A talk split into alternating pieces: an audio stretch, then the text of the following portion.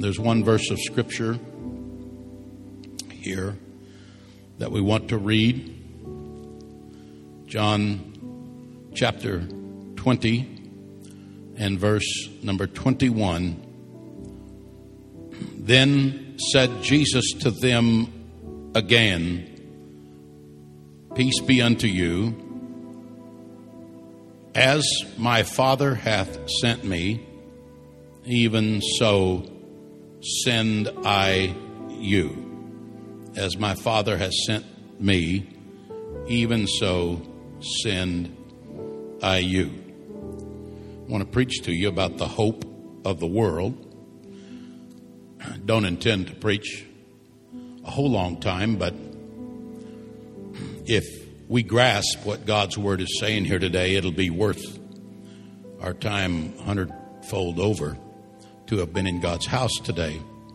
Somebody says, "Well, how does the how does the church accomplish uh, helping people?"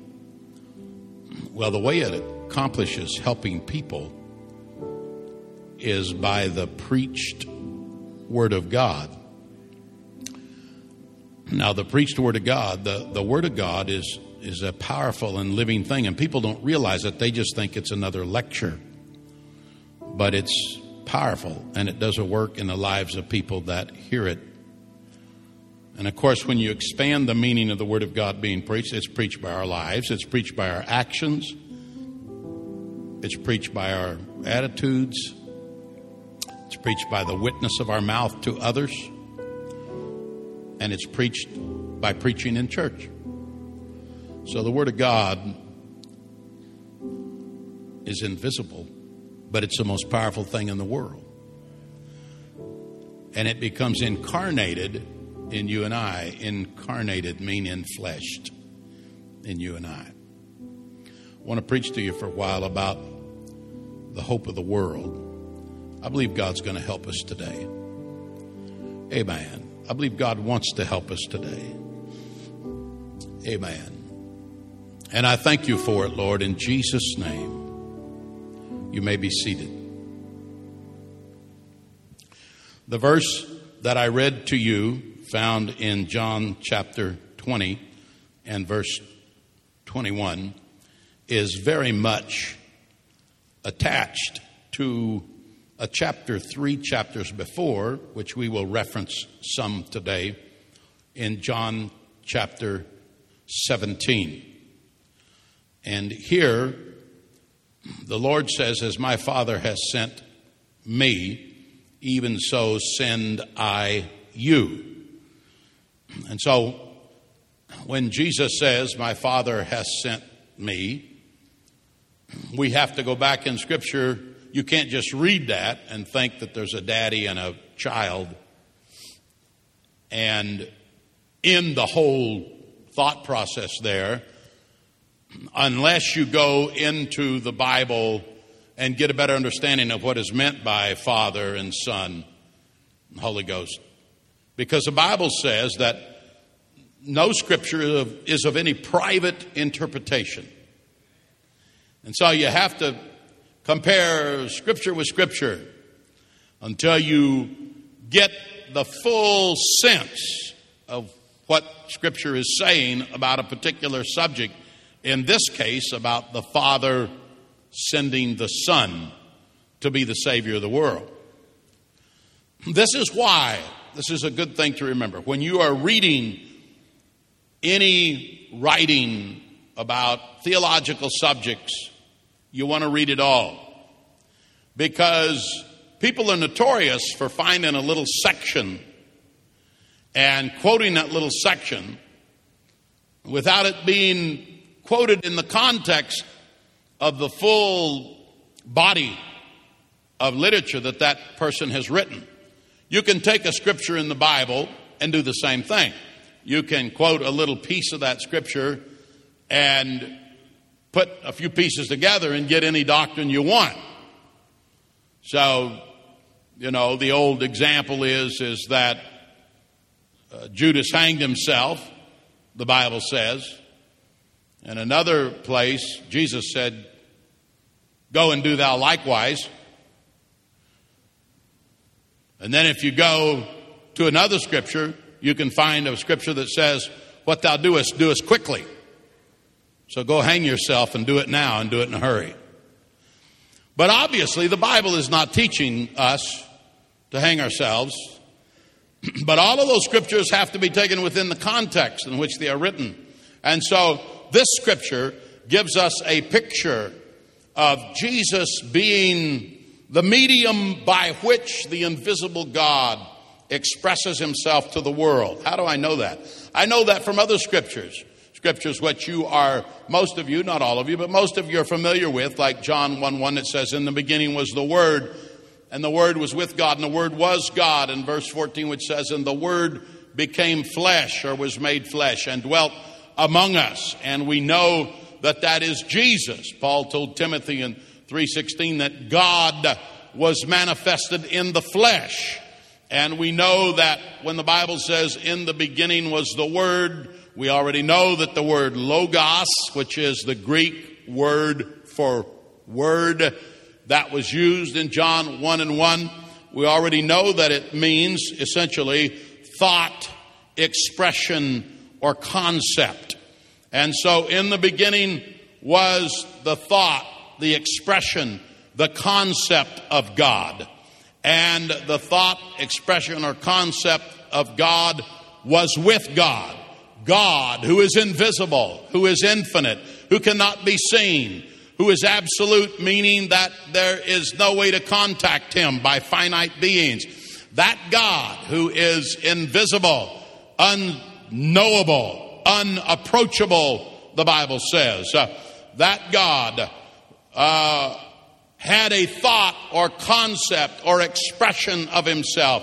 And the thought or concept of expression of himself was himself. In the beginning was the Word, the Word was with God, and the Word was God. How many of you are following me this morning? All right? And then the thought, expression, or concept of God was made flesh. So Jesus was not just a man, he was a man. He was fully man and fully God. He wasn't uh, um, a freak. He was not half God and half man, but he was fully man and fully God. He, when you get to heaven, if you get there, it will be he will be the only God you will ever see. God, in his invisible, essential nature, is not matter. He does he, he, he does not have uh, he is not made of matter. Matter is a finite thing. He is everywhere at once. He, his essence is completely spirit. John 4 24. God is a spirit. And so to know God, you have to know God. You have to find the location in the universe and in history in which God has revealed himself. To find the place God has revealed himself is to find Jesus Christ. And this is why when Jesus kept talking about the Father and Philip said, uh, uh, Jesus, you keep talking about the Father. Show us the Father. And Jesus said, Have I been so long with you and you have not known me? Philip, he that has seen me has seen the Father. Because that's the only way you could see the Father. This doesn't mean that in the universe that that when Jesus was on earth, there was no God running the whole universe because God cannot be spatially encapsulated in one place. We're kind of diving off here pretty deep, aren't we? God cannot be encapsulated in one place. God is everywhere at once. But God has chosen to reveal himself. A place where God can be seen is in Jesus Christ. And so, in that sense, the man Christ Jesus is the expression of God. And when you talk of Father, you're talking God invisible. And when you talk Son, you're talking God in flesh and God incarnate and God made visible.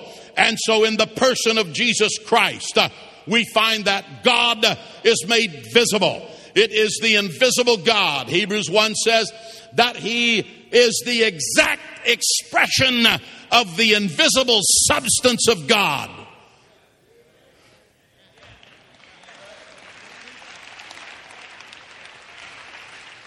Amen. And so, God in His invisible nature has mediated Himself, has, has the medium by which God has expressed Himself is the man Christ Jesus. Uh, and this is the context within uh, which our text is given this morning that the Father has sent me. Uh, he is the medium by which the invisible God has expressed himself. The second part of that verse is where uh, we find a remarkable discovery this morning is that as my Father has sent me, even so send I you. And so God's people, the church now, finds themselves in a heightened and elevated position that no other people group, no other uh, club or or uh, um, any kind of human association or society or culture can lay claim to.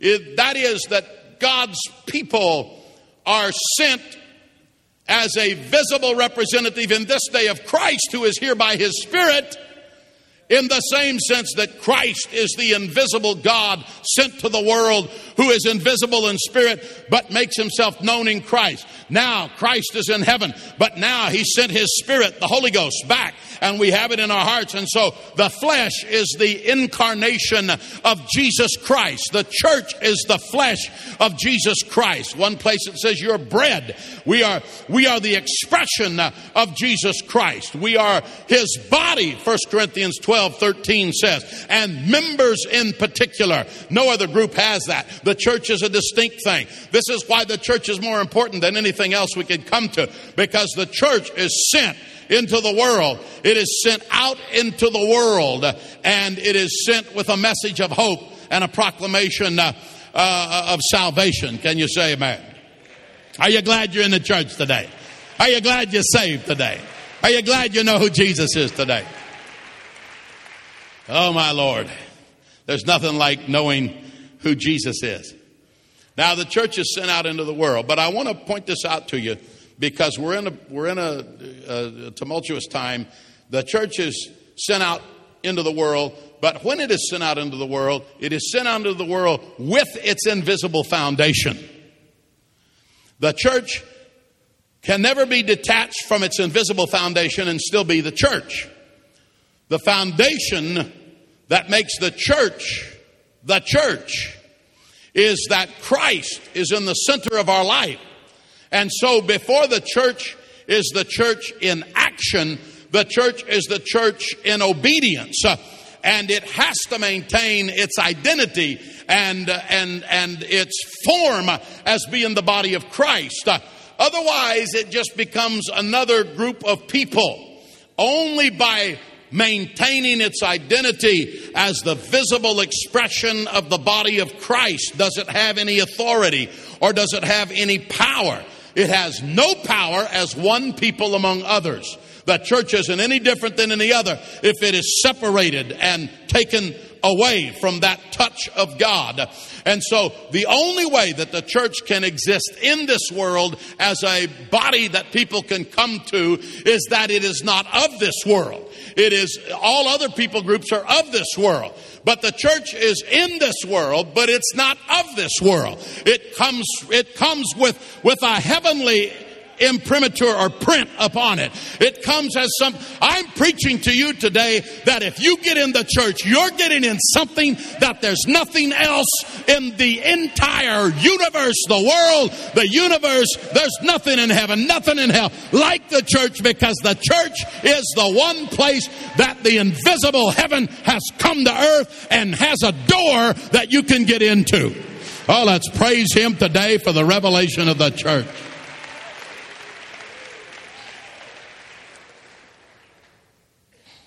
Amen. And so Jesus says, As I've been sent of the Father, you, I'm so send I you.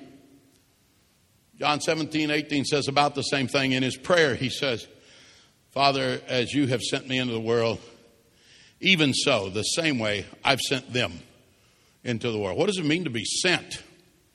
Well, if you read the context of it, to be sent means to be invested with a Greek word that in English we would pronounce doxa, D O X A. It is to be sent. You say, what does it mean to be sent? To be sent means that in the scriptural definition that when a group is sent, they are invested with doxa. And doxa is the Greek, um, the English transliteration for the Greek word for glory. And in John 17, Jesus says, as your glory, that's what being sent means. It means you have the glory on you. Being sent doesn't mean saying, oh, I'm sent, but it means to participate in the dignity and the authority and the power of the sender, which in our case is the creator of the universe. And it is to be sent to a third party, which is the world. And so the church here stands between two worlds. It stands between a heavenly world of hope and it stands between an earthly world that needs hope and doesn't know how to get it.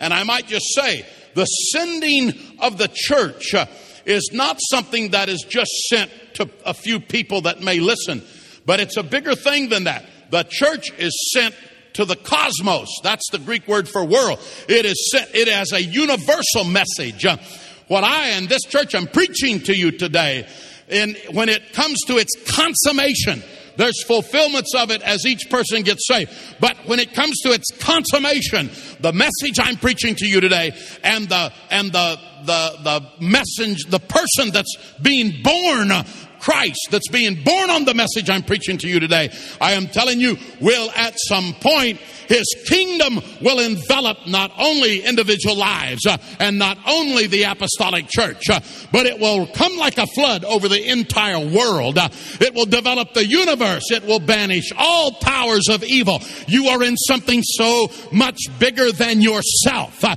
you are in something so profound and powerful and far reaching. Uh, amen. And it is not just a little thing in a certain spectrum of time, but it is the message from the universe that the church is from even before the foundation of the world and it exists into eternity forever in the future. I want to tell you, I don't intend to sell my inheritance uh, in the church uh, for anything this paltry, trivializing world could possibly give me because to be in the church uh, is the highest dignity possible to a human being. Let's clap our hands and praise our Lord and Savior. Come on, he's worthy. Let's praise him. Amen. Amen. And so, but the church has to stay connected to what we would call its living root. Because if it leaves that, it's just another society among men. It is its connection to Christ and the Spirit that ensures that the glory continues to come. So I don't want to hurry here. I want to make clear for everybody that's running rampant today saying we've got to get the job done. I would say that before we have obedience to the commission, we have to have obedience to the Father. And if you try to shortcut that process, the church loses its definition as the glory bearer to the universe. And then it's no more than the Elks Club or no more than the Lions Club or no more than some other group that's picking up trash on the side of the highway as some menial way to try to help society. But for it to be the bearer of the glory is where it gets its identity to transform your life if you're a sinner here today and to deliver you if you're demon bound today and to give you victory over every addiction today. We can only do that by the glory that comes through the church that transforms your life.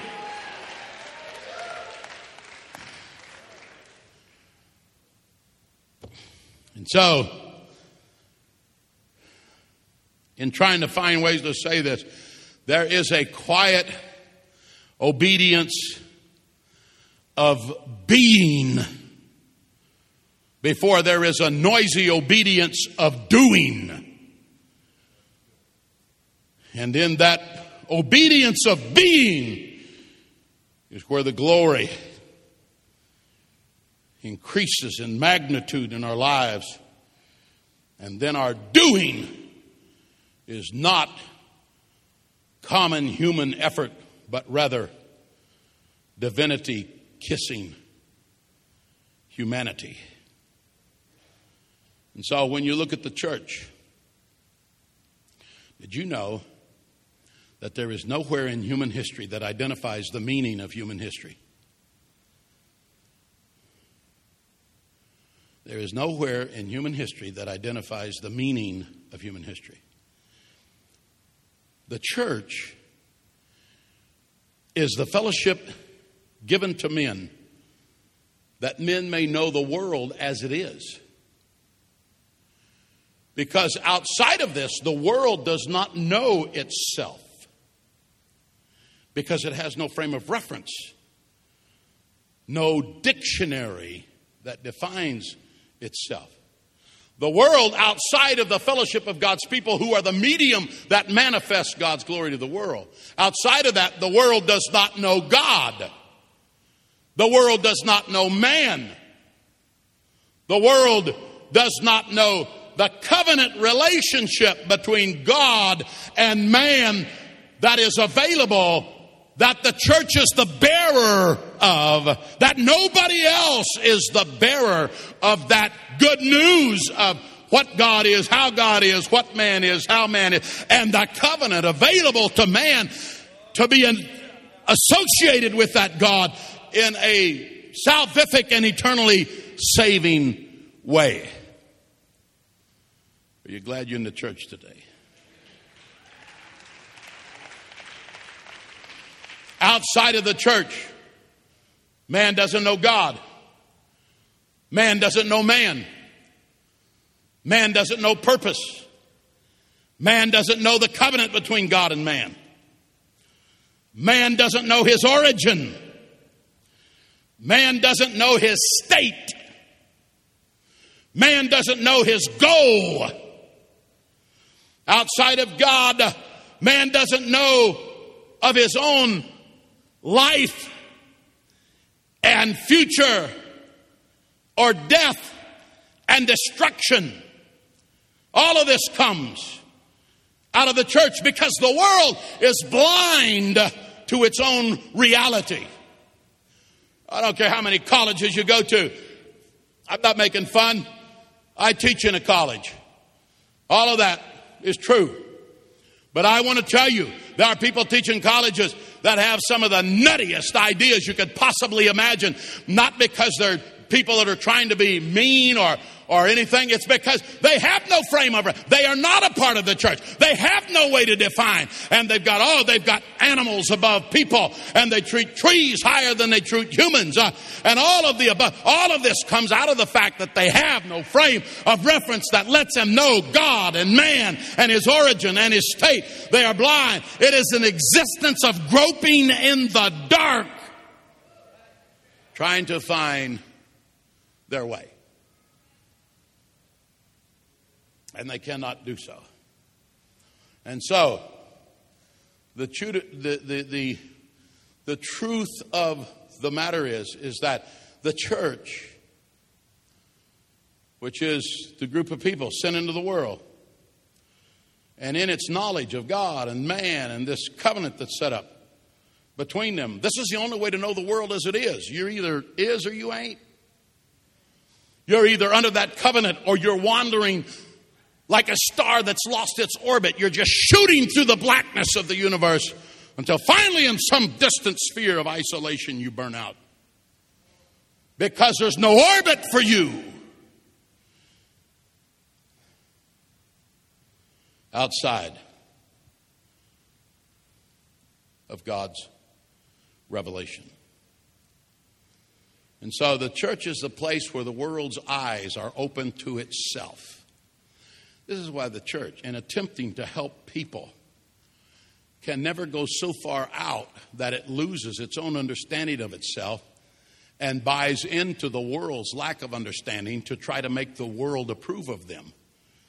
The church has understanding, the world doesn't have understanding.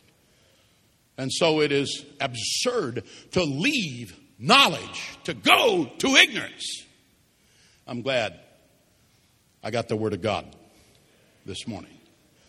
Amen. And so, this is what's given to the church. This is the good news. You, you hear, let's be evangelistic. Do you know what the word evangelistic means? Evangel, evangelistic. It, it means the bearer of the gospel, of the good news. The message of the church is good news. The message of the church is revelation. People don't know how to weigh their achievements. For example, people in the world will make a God out of somebody that hits 600 home runs or 700 home runs or whatever it is. I have a shocking revelation for you today. In the bigger sphere of things, hitting 700 home runs means less than nothing. You can spend your whole life not only hitting home runs, doing a whole lot of other things, and spending your whole life and exhausting yourself for that which has holes in the bottom until it drains out and it is nothing. How do I know which is that and which is not that? Because the church is the place where you get revelation of what has worth and what doesn't have worth. And the preaching of the Word of God is what leads us to know that from the holy Word of God. Can you say amen? Amen. And so, you can spend your life thinking I'll never die, but you will. The church has that understanding. We know men by the brevity of time that they're here. We know men. We know how men are affected because Revelation has, the Bible has given us this.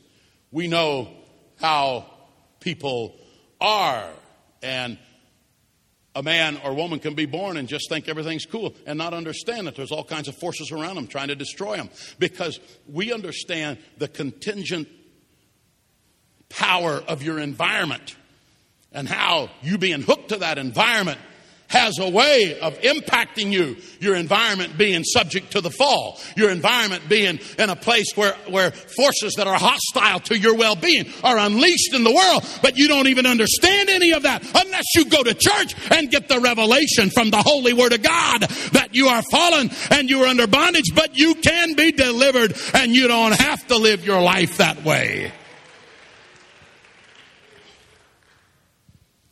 So, you say, well, that's not how Hollywood sees the world. Well, the world is seen any other way is not the world as it is.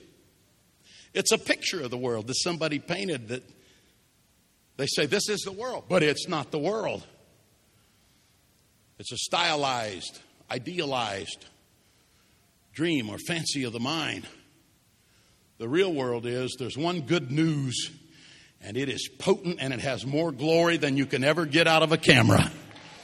It has glory and power that's authentic to transform your life and take you into something that is genuine and real. How many of you know what I'm talking about? My, my, my. So, to the extent that the church surrenders reality to the world's picture of itself rather than to the reality, to that extent, the church ranges itself with the world in its groping until you get out there and say, I wonder if this will work. I wonder if that'll work. And you resort to all kinds of exploration because you've detached yourself to the world's and you go through a whole list of different pictures the world has of itself in trying to relate with that world. Do you understand what I'm saying? Thank you, three or four that got it. The rest of you, it's, it's fine. You know, you just preach and none of us get everything. So we do all we can. And so the church, as bearers of truth, is bringing, and I'm, I'm closing, is bringing God's gift to the earth. Bringing God's gift to the earth. What is God's gift? God's gift to the earth is the message that He will reign someday and there'll be no more evil to make you sick, to make you poor, to make you impoverished, to give you fits every day of your life, to make you go to hell, to make you be harassed by evil spirits, whether in people or out of people. The church is the bearer of that. The church is the children of Abraham. Genesis chapter 12, verse 3 says of the church. Verse 3 says, I will bless them that bless thee and curse him that curseth thee, and in thee. That's Abraham's children. That's the church. Galatians 3 7, 3 14, 3 29. I will bless them that bless thee, and curse him that curseth thee. And in thee, Abraham's children. The Bible tells us we are Abraham's children. And in thee shall all the nations of the earth be blessed. And so that's a weighty and exciting position to be in, that in the church, all of the nations of the earth, they won't be cursed if they hear the message, they will be blessed. Listen to me, don't miss this. The church bears a message of blessing. It's not a message of cursing. It is a message of blessing. And when a person embraces it and grasps it, then they become part of the blessed. Psalm 67 and 1 says, well, I think it says, to the chief musician on Neginoth. Don't ask me what Neginoth is. I'll have to go check. I don't know what it is right now.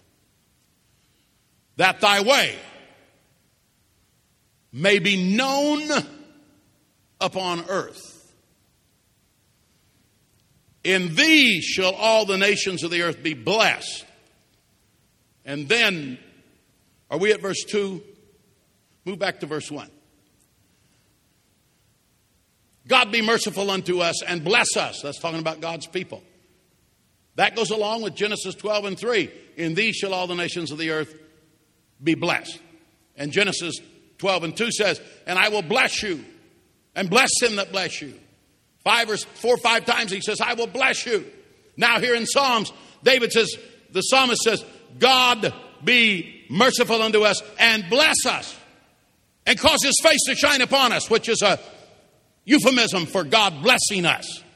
The glory of God, shining his face upon us. How many of you want the blessings of God? There's not much else that I can do for anybody unless I've got the blessings of God. If I have the blessings of God, I can help you today. I can bring you deliverance today. I can see you get victory today. I can see you come to a new life today. But all of it, we have to be blessed as a body to be able to do that. God. And so the writer put it back. The writer said, God bless us, bless us, bless us. And cause your face to shine upon us. Now look at verse 2. Verse 2. That thy way. Why is God going to bless us? That thy way may be known upon earth. This is why God blesses us. You got to get this. A wise scribe brings out of his bag things old and new. The reason we have to have God's blessing is that His way may be known upon the earth because we are the medium whereby the glory of God, the bearers of the glory of God, that brings that to the earth. That thy way may be known upon earth. What is His way? Thy saving health, which is another, saving health is another word for salvation. Thy saving health might be made known among all nations. Uh, we are the bearers of saving health. If you're here today and you're ragged out and you're beat down and you feel there's no hope and you're at the end of the rope and you say, I'm sick and tired of this, you're in the right place because there is hope for you in the church because it's the bearers of the good news of the glory of God.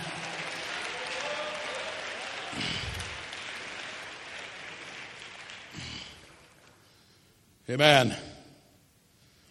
And so to be the bearers, to be the bearers of hope, the bearers of good news. That's what we do. Look at 96 and 3, Psalm. Declare his glory. That's a mission statement. We don't declare sad news, we declare his glory. His glory on us. His glory when people look at your life. His glory when you come in this place. His glory in the, declare His glory among the heathen. His wonders among all people. Look at 96, 10, 11, and 12. Just look at these verses a minute. Say among the heathen that the Lord reigneth. The world also shall be established that it shall not be moved. This is the good message that we preach. He shall judge the people righteously. Verse 11.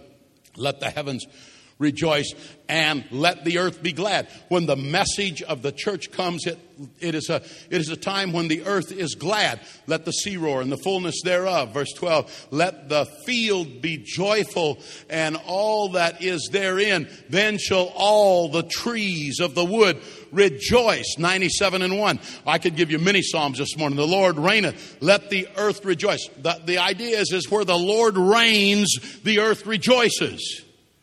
Where God's glory is manifested, the earth rejoices. Where there is no glory of God, the earth, the earth wanders on in darkness uh, and they are without guidance. Uh, but where the Lord reigneth, the earth rejoices. Let the multitude of isles be glad thereof. Look at 98 and 4. Make a joyful noise unto the Lord, all the earth. Make a loud noise and rejoice and sing praise. Why? Because God is bringing His glory to the world. That's what the church represents. May the church stay true to that. May the church stay connected with obedience to the Father. Amen. In a, in a being, so it can be obedience to the ministry and the mission in a doing. And that the glory will always come out of the church to the world. And if there is no glory, it's just another club. But the glory of God is here because the Holy Ghost is here. Praise God. And the Word of God is here. And revelation is here. And so, there's a reason why we're blessed. And we're blessed that you that are here that need a blessing today can have that blessing. God wants you to know that blessing today. It's not just for you. Listen, all of you that are in the church, how many ways does God bless us? When we say, well, God's blessed me, how many ways does God bless us?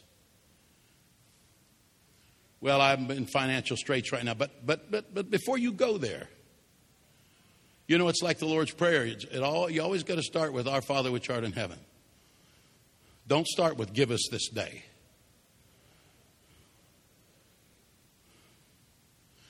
Always start with our Father. Don't ever start with give us. Our Father which art in the heavens, hallowed be thy name. Before you start asking for something from a position of frustration, first expand your God, magnify your God, your great God. There's nothing beyond you, God. I magnify you, God. I know what your glory is, God. I know I got, I know I got issues right now, but God, they're not, they're not issues of a shortness on your part. I know that you're the God of glory. I don't care what you're in right now. What your, your answer is magnify God in the midst of your struggle instead of allowing yourself to be subject to your frustration. I know you're big enough, God. I know you're a wonderful God. And so you got this little problem. Well, do you still have health? Well, do you still have freedom in America? Well, do you still have a car? Well, do you still have children in church? Well, do you have grandchildren in Well, do you, how far do I need to go? Do you live in the richest nation in the world? Have you enjoyed a good life? Are you ready? Do you have the baptism of the Holy Ghost and baptizing? Are you ready to go to heaven? Do you have eternal life? I'm telling you, you're blessed. Don't let the devil drive you down because of one little problem until you forget how blessed you are and how much you've got. I'm telling you, we are a blessed people that are the bearers of God's glory, and we can't let one little area of frustration destroy us. Oh, come on, clap your hands, praise Him. Make a joyful noise unto the Lord.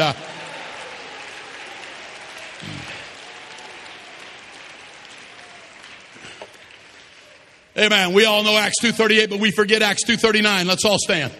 Acts 2:39 says, "For the promises unto you and to your children and so our kids got the Holy Ghost. and to all that are, so our relatives, so our grandkids have got the Holy Ghost. So come on, come on. There's a whole lot of magnifying that ought to be going on before we ever get to, by the way, God, give me this.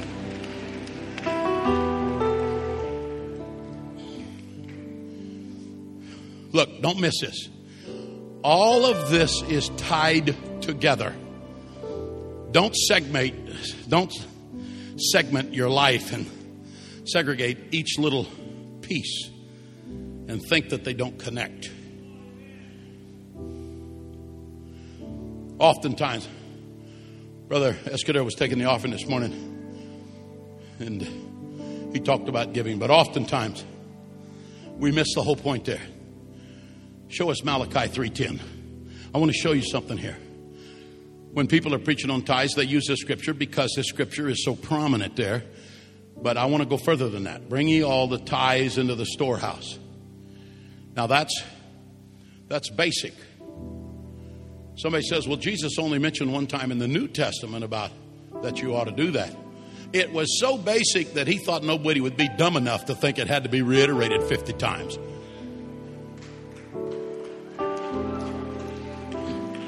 It was so basic with all those people to understand that there was no need. He said, You know, you ought to have done that, but what about the rest of these things?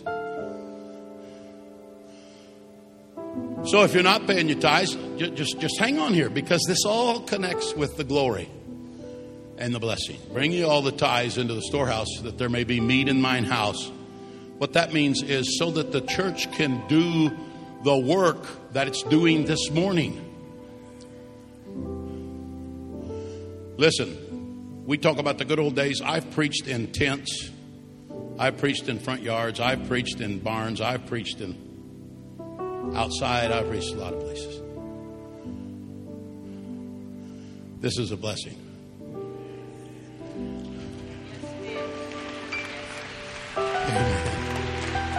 This is a blessing.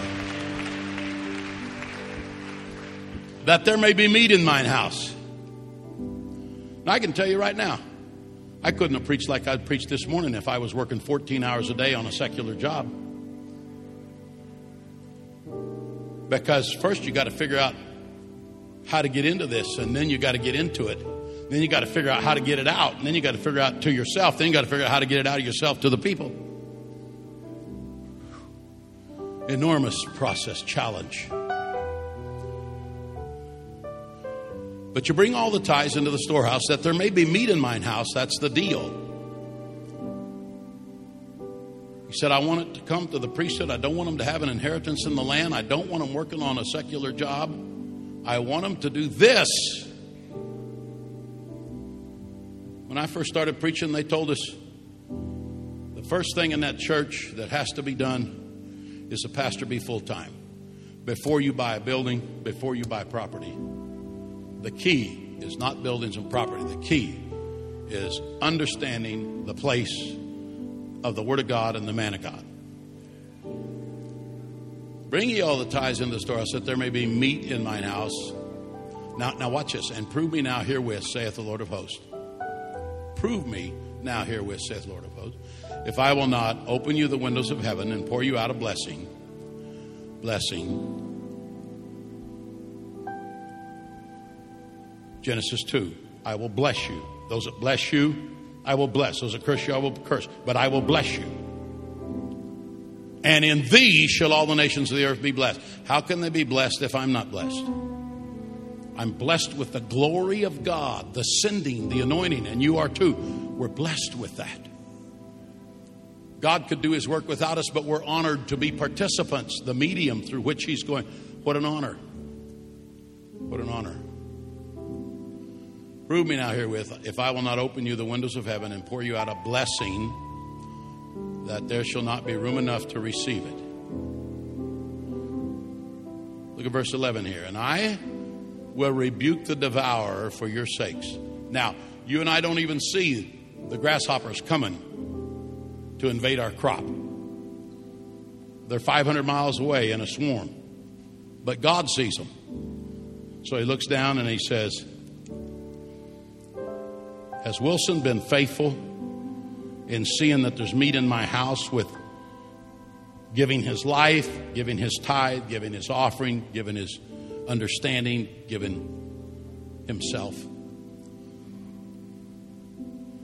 Or has he spent his time building his own self world? If he spent his time building his own self world, then I'll let his own defenses protect him from this horde of grasshoppers that's coming to his crop. But I don't have any fences high enough to protect him from those grasshoppers. But if I've been building his house, putting meat in his house, then 500 miles away he sees them coming and he sends a wind and blows them out to the desert where they die. I may have never even known the devourer was coming because he said, I will rebuke the devourer for your sakes. That right there is enough reason to pay my tithes. I said, that right there's enough reason for me to pay my tithes.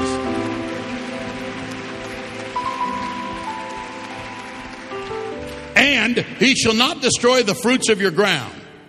Yes, I read the paper this morning. I don't care what the paper says. People in the world are writing stuff out of a position of no revelation. They are blind leading the blind. The New York Times doesn't know as much as I know about God and man and the covenant between God and man. I'm not bragging, I'm telling you the truth because God's revelation tells us this.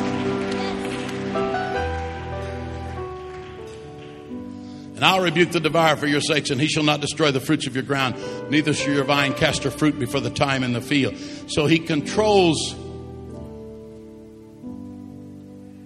He controls the weather. I can't tell what the weather's going to be, but God knows what the weather is this year, next year, the year beyond. He knows everything. But in our case, He says, I'm going to make sure the weather doesn't destroy His crops. Well, if we planted the same thing as the guy next door, the weather's the same, they're going to die. Well, the way God may do it is He may inspire me to plant a different crop than that guy planted and I don't even know why. But he, but but I planted that crop because he knew that it, it would it would not be destroyed by the weather. God, this is all going on behind the scenes, part of the blessing. Part of the blessing. And your vine shall not cast her fruit before the time in the field, saith the Lord of hosts. Look at verse 12. Here it is. Here it is. You don't ever hear anybody hardly quote this when they're using these verses. Here it is. This is the key to that whole section. The reason God wants me to pay my tithes, and that's just the example used here, it's the whole deal of being the people who are the bearers of the glory. The reason is because when the world sees me blessed with these things, and all nations shall call you blessed, for ye shall be a delightsome land, saith the Lord of hosts.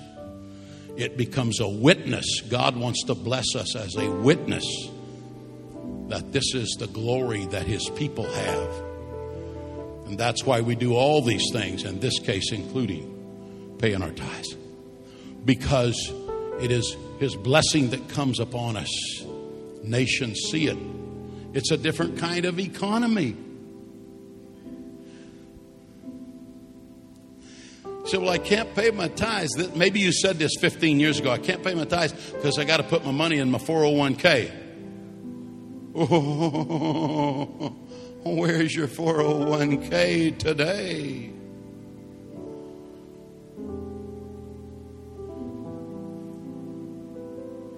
And we all try to save some and be rational and reasonable. But it's like my friend who told me, he said, I, I lost $85,000 in my mutual funds last year. And he looked at me waiting for a response. I said, I took all mine and put it in building the church. I didn't lose anything.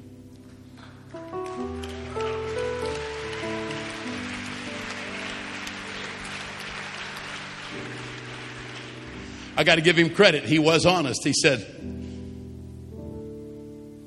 Rust doth corrupt, thieves break through and steal. Yeah, I guess you're right. That's what I should have done. I, well, I said, Well, that's what you ought to do now. Give me another 85 and I'll save it for you by putting it in the rock church.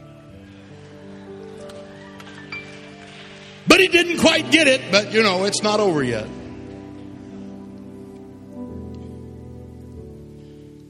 This is God's way. You say, Well, I don't know if I agree with God. Well, I'm glad you know so much. Where'd you get your knowledge? Well, I just think that way. Oh, you do, huh? Well, you must be pretty sharp to be thinking that way, and you're just another human being born under the same environmental contingencies as the rest of us. How arrogant can you get to think that you and I, with our extremely limited frame of reference, would know more than God? So if you're here today and you want to be blessed,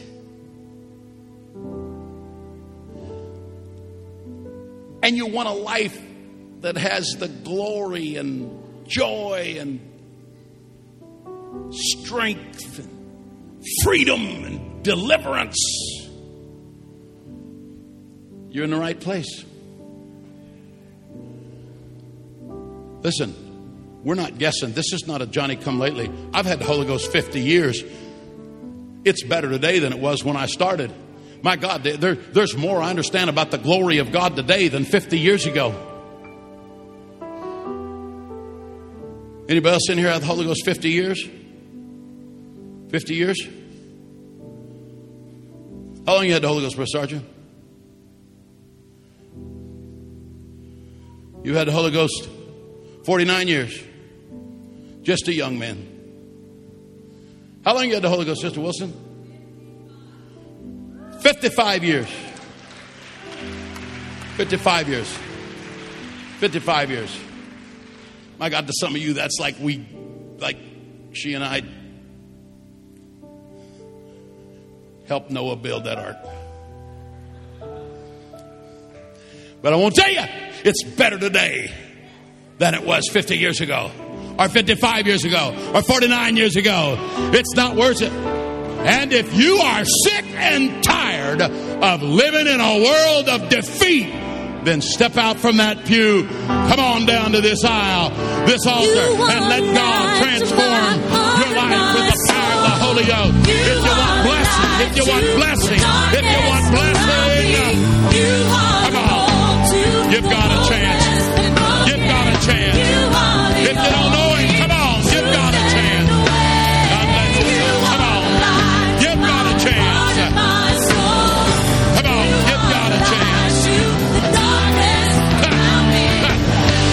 Of you that don't know God, some of you that don't know God, don't leave right now. The Holy Ghost is here. God bless you, man. This is the best decision you ever made. Amen. We're so glad you're here. Amen. Whoever you are that's here this morning, you need to come. You need to let God transform your life. Come on, right now. Step out wherever you are. God bless you. God, that's good. Come on, other. Step out. I want to be blessed. I am sick and tired. I don't. I'm sick and tired of being sick and tired. I don't want to live that way any longer. I want to go. Let's sing. Come on. While we're singing, come on.